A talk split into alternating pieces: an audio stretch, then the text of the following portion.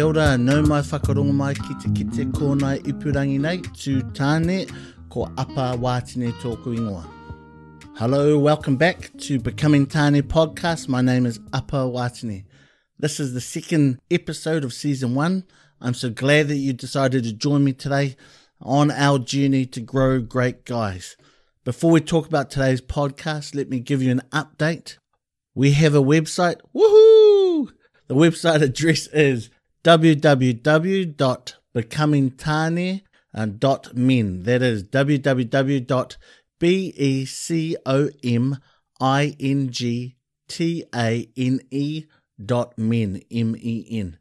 So if you would like to contact us via email, you can send your emails to info at becomingtane.men and we're also on Facebook at Becoming Tane. The title of today's podcast is called Chase Your Dreams. And our guest today is John Gillette. Before we speak to our guest today, let me give you some background information on Johnny.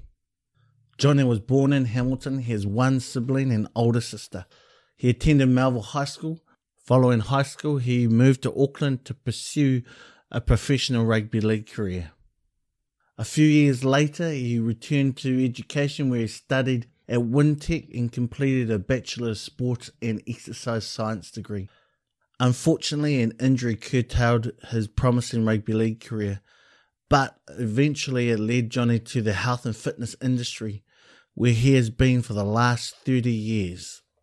Johnny was one of the first personal trainers at Les Mills in Hamilton before it was a thing and worked there for a number of years. Johnny has worked with a number of elite athletes from rugby, rugby league, aerobics, and CrossFit over the years. Johnny has been involved with strength and conditioning training for professional rugby teams, including the Waikato Chiefs, the Korean and Hong Kong national team, and the Māori All Blacks. Johnny is the owner, director, and head trainer at CrossFit Waikato, where he has been working for the last few years. Johnny currently has a partner with two sons, Jackson and Cash. Cash is named after one of his idols, Cassius Clay. So, the first question that I have for you, Johnny, today is what events in your life have the greatest impact on you? Okay, I guess the course of my life from a very young age, when I say young, maybe 13, 14, 15, up to the age of 19, was um, because of uh, you know the success through the age groups playing rugby league. Um, I decided at a very young age that I wanted to pursue a professional rugby league career. So from, you know, 14, 15 onwards up to 19, that's what I had my heart and soul set on. However, I think I was about 17, I um, my ACL playing league. Back in those days, there wasn't the um, technology to repair ACLs. So I continued to play on it for a couple more years and um, just kept on injuring my knee just kept on playing on it, injuring it. So by the time I was 19, which was my last year in Auckland, playing for the um, Mangere East League team, the, the knees kind of gave out and went to a surgeon who was starting to do knee reconstructions and he looked at my knee and said, nah, mate, you, you need to give up the game. You're, you've got the knee joint of a 50 year old now. If you continue to do what you're doing to it, you'll probably be crippled by the time you're 30. So um, that was a major uh, life changing event for me and um, made me kind of pursue what I ended up doing, which was um, a life in the fit, health and fitness industry. The same injury today, John, how long can one recover from that sort of injury? Oh, you know, you, you, I, have lost count of the number of league players that have done the ACLs today, and, and they're normally they're back within six months, I guess. It's it's normally a, a, a season ending so it's still quite a major surgery today. Like you're not back within a month, but uh, a season down and you're good to go the following year. The other thing I wanted to ask you is was rugby league the sport that you were always passionate about? Well, my father was a Māori All Black, so I grew up following rugby union, and um, I was always a staunch uh, Melville Melville boy uh, growing up because that's who my father played for and just following him around as a young fella and used to idolize his his uh, his days as a as, um, as a rugby player and I wanted to be like my dad. But um, yeah, after discovering rugby league, that that's that, that changed. Um, I enjoyed it a bit more than than rugby union, but uh, pretty much.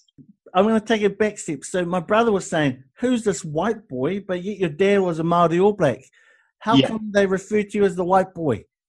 Oh well, uh, back in those days when I had hair, I um, it was very blonde, and so I was a bit of a throwback. Um, they used to call me Waka Blonde, but um, so yeah, if I ran on the field, I'm not the darkest guy around either.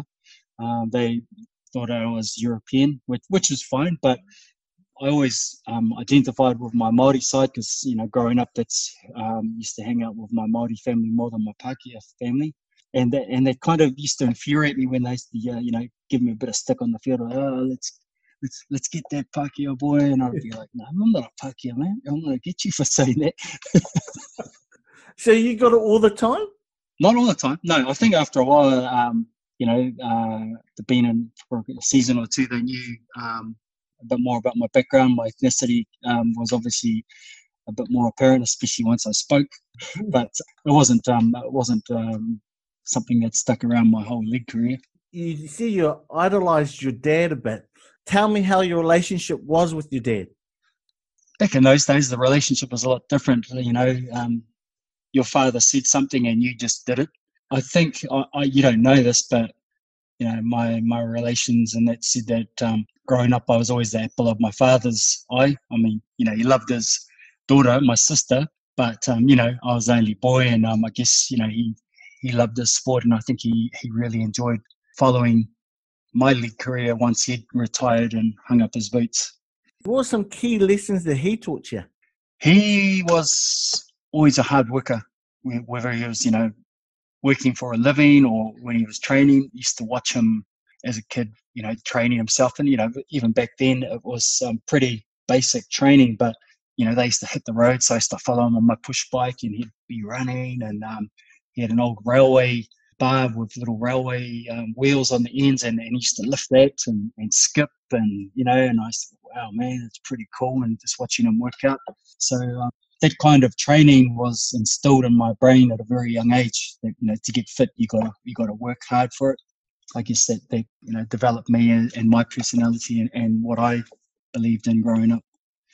As I mentioned, uh, you've been in the fitness industry for about 30 odd years.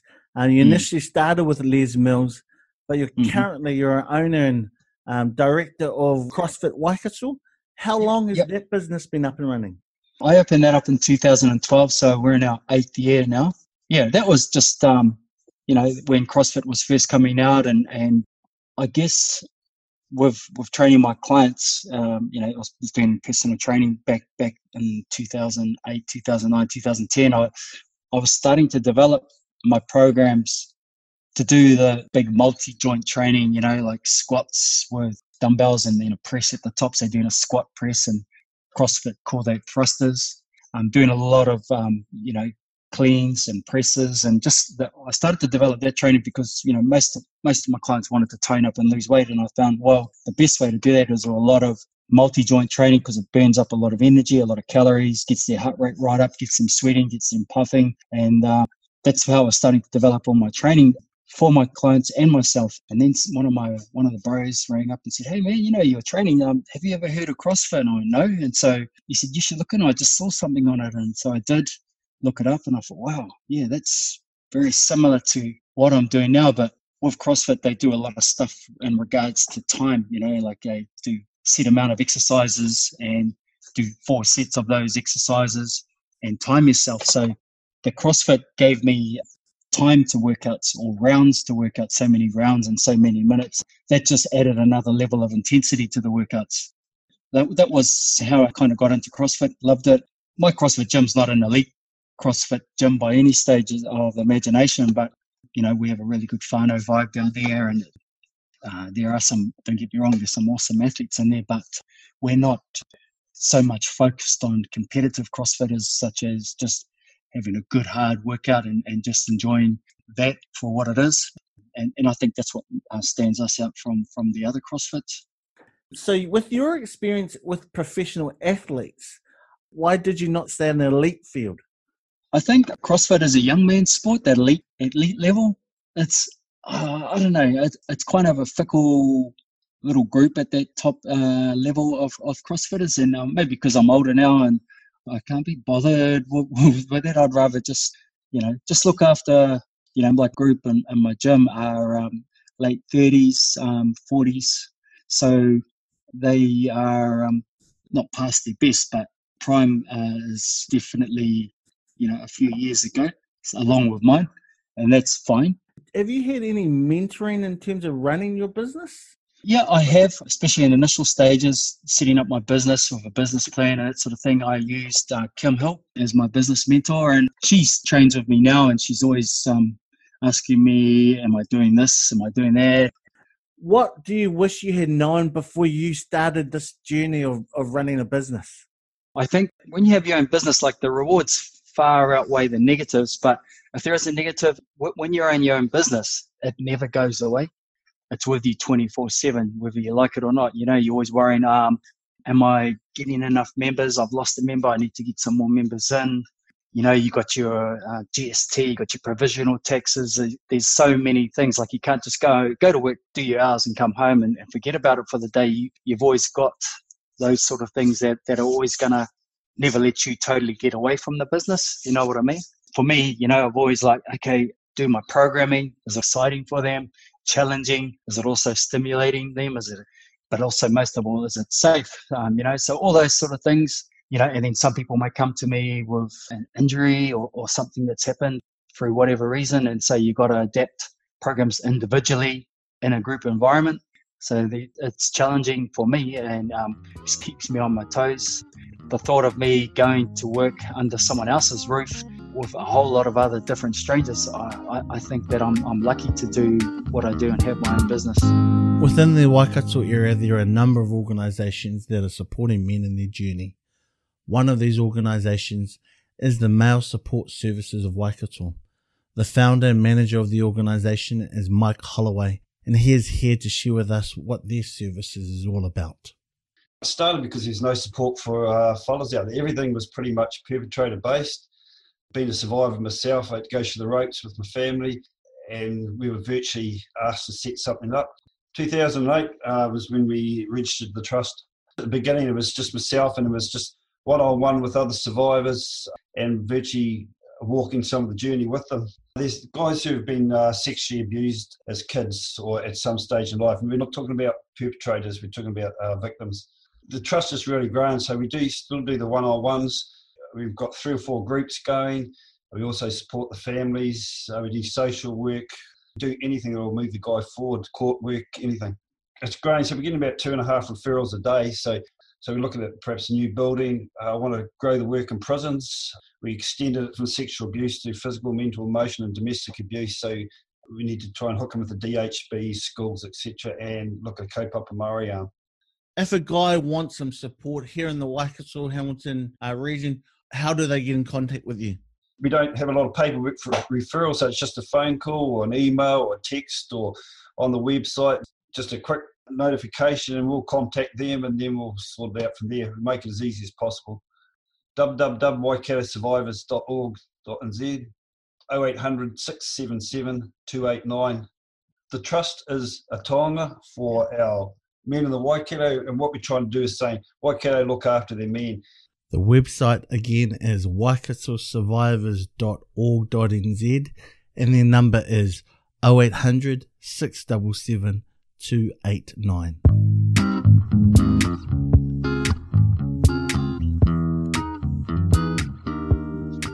Kia ora, welcome back.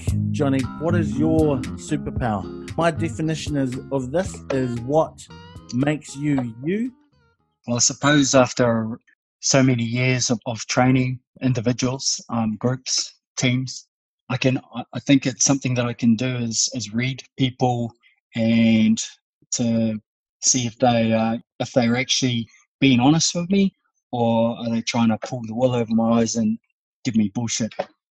For example, you know I still have a lot of um, personal training uh, as well as my CrossFit Waikato and most of the clients would want to see me to tone up, lose weight, tone it up, lose weight. And so obviously a big part of that is um, is nutrition. In fact, it's about 90%. So with every person that comes to me with that, apart from the training, which is the little bit of the equation, I give them a nutrition plan. and they may come in uh, a week for a week later and, and, and have a weigh in, and I'll be like, okay, so let's weigh in and see where you're at. And, you know, they go, oh my God, I haven't lost any weight. I've been so good. And I'll, I could sniff bullshit within seconds if they have or if they haven't, you know.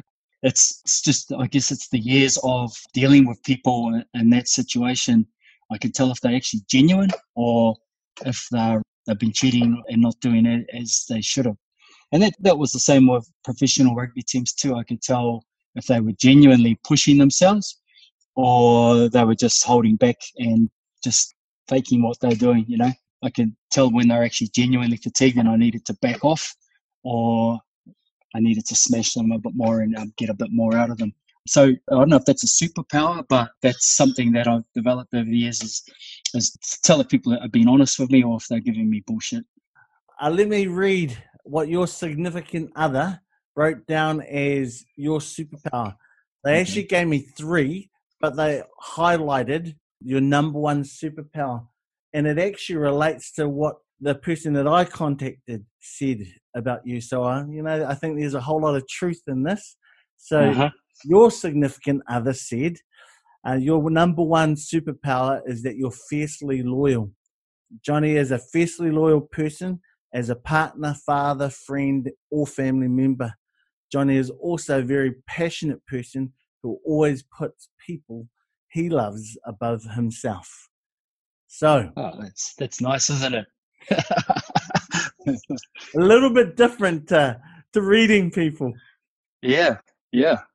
Why do you think both of these people identify you as a loyal person above anything else?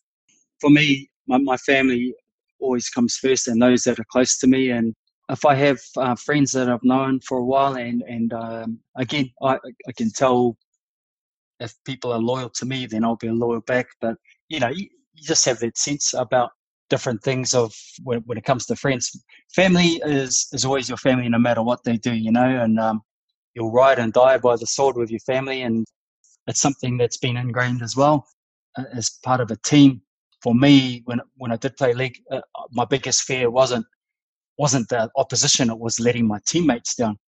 You know, and you didn't want to be that guy that missed the tackle or or drop the ball or, or something like that that caused your team to lose a game or so despite the number of years that I haven't played league now, I, I will never forget, you know, certain tackles that I missed throughout my career. They just I never ever forget.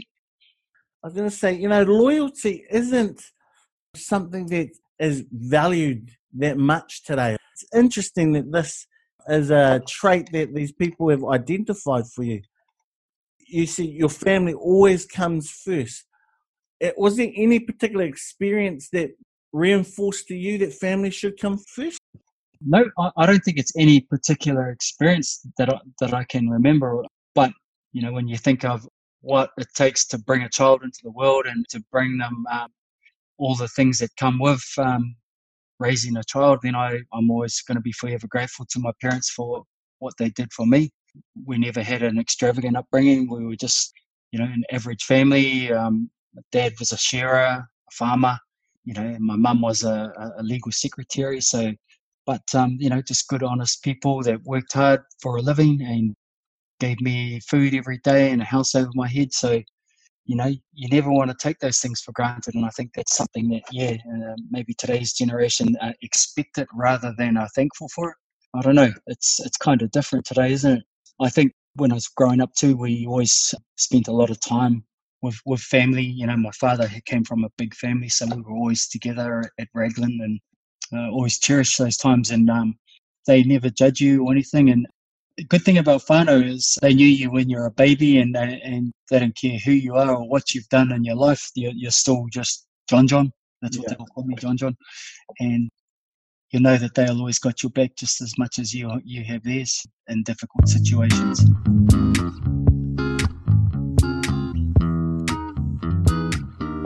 What is masculinity? Masculinity to me is uh, stepping up, being the man in whatever role is required uh, at the time. Masculinity is openness, it is empathy, it is vulnerability. Basically, a big, strong, manly figure. It is an oak tree, solid, strong, not easily moved, and doesn't have to prove itself. It's an outward manifestation of inner strength and character, but it also feels gender linked. Masculinity, I think straight away about te ira tāne. So we have te ira tāne, te ira wahine, and te ira atua. Our feminism, masculinity, and spiritual um, dimensions that make us up is te ira tangata. Are the, are the roles that men play in society the provider, the tough sports, the teaching the sons how to be a man, those types of roles. Masculinity um, is the form of energy that uh, we as men produce. Uh, it differentiates us from gender identities. To me, masculinity means how each man conducts himself. What is your definition of masculinity?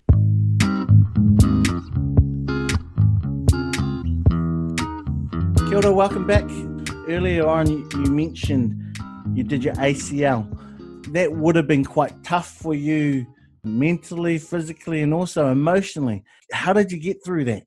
Oh, geez, it was it was a tough time because you know that was um, a dream that I've been working for for you know five or six years. You know, in terms of trying to train my body to, to get up to that level of professionalism, um, and to have that taken away was yeah, it was pretty um, devastating for me um, and my family because they knew how much I, I wanted to do that and what I worked up for you know, with that setback, because I'd done a lot of training in the gym and always eating properly, and that I, I also developed a passion for fitness. And so that was my next uh, way to, to get over that disappointment was okay, well, let's look at something that, that I also enjoy doing. And that's that's what I ended up doing with that, you know, to get the academic side of things. I always had a, had a practical side of of training. And so getting the, you know, the degree to back up my um, myself as a creditable trainer was something that I found hard, but you know, with application, uh, it was it was done.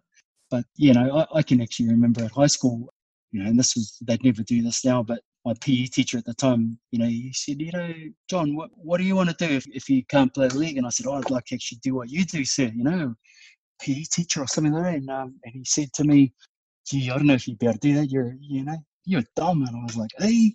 To be fair, I, I didn't study as hard as I should have at school, but I think, man, you shouldn't ever, ever say that to people, eh, you know, mm. because mm. nobody's dumb. They just choose not to apply themselves in the academic area. So when I did get my degree, I actually thought of him and I thought, oh, well, I wish you could see me now, mate. Johnny, what life taught you so far? I think um, I've learned a lot about myself in, um, in terms of trying to be a bit more patient with people. I've been told that I do have a, a short fuse, so just trying to work with that bit of feedback, trying to you know learn how to you know count to ten or, or take a few breaks if I, if I feel myself getting a little bit um, heated. But most most of all, I think it's everybody gets setbacks in life, no no matter who you are or what you do, and it's it's just having the ability to um, you know take take whatever setback it is on the chin, and having the, the determination, focus to if something didn't work, find another way to make it work or or set another goal. You know, for for me it was the goal of, of being a professional league player, but didn't work. So after that major disappointment, setting out to to chase my other passion, which was the, the health and fitness area, and doing what I needed to do to to be successful in that area.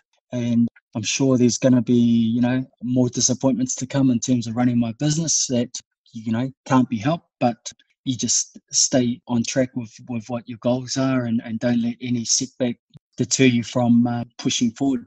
That's something that I've learned over the years anyway. So your business is called CrossFit Waikato.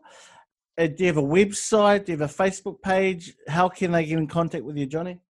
Yeah, so we have a web page. It's just crossfitwaikato.nz. And yeah, there's there's a link on there if you want to contact me. I've um, got all my contact details on that website. So um, I'm also doing personal training still. So even if anyone's interested in personal training, then there's my contact details on my website. And you run a Facebook page as well? I do. It's a private page just okay. for um, my members, but it's uh, just CFW, so yeah. short for CrossFit Waikato. CFW Whānau 2014 was when I set that up. It's got so CFW Whānau 2014. Now, are you one of these flash people that have Instagram? Yes. Don't, don't know how to use it too good though, but yes, I do. Do you know what your handle is for Instagram? I think it's um Waikato CrossFit. Well, just to close us off, Johnny, is a last bit of advice. What bit of advice would you give someone, or you know, if there was one thing that uh, someone could take away from our kōrero today, what would that be? I think for me, you know, with what I do, I love what I do. I, I'm passionate about my job, and it's the most rewarding job that I have when, you know, I might get someone come in who's grossly overweight and, you know, they're only 20s and their 30s, grossly overweight. You look at them and think, man, if this guy doesn't do something for himself, he's going to be dead by the time he's 40. And, and changing that person's life in terms of what they do, activity wise, nutrition wise, and making them lean, fit, healthy. Those things are the most rewarding times of my career because you know that you've probably saved that guy's life or that girl's life. And they so happy to what they've achieved. So what I'm getting at with that is, is chase your passion and don't let um, negative people put you off. You know, like like I, I said before about a teacher at school that said I was too dumb to get a degree. Don't let anyone talk to you like that, or you know, let them talk to you like that and um, and prove them wrong. You know, it's a fact of life that people are always going to, especially in New Zealand, knock you down before you you do what you're you're going to stand up. So um, stay focused and stay true to what you want to do, and anything is, is achievable if you, if you work hard towards it. You know, just be relentless, and the rewards will come. There's so many things that I'm thankful for.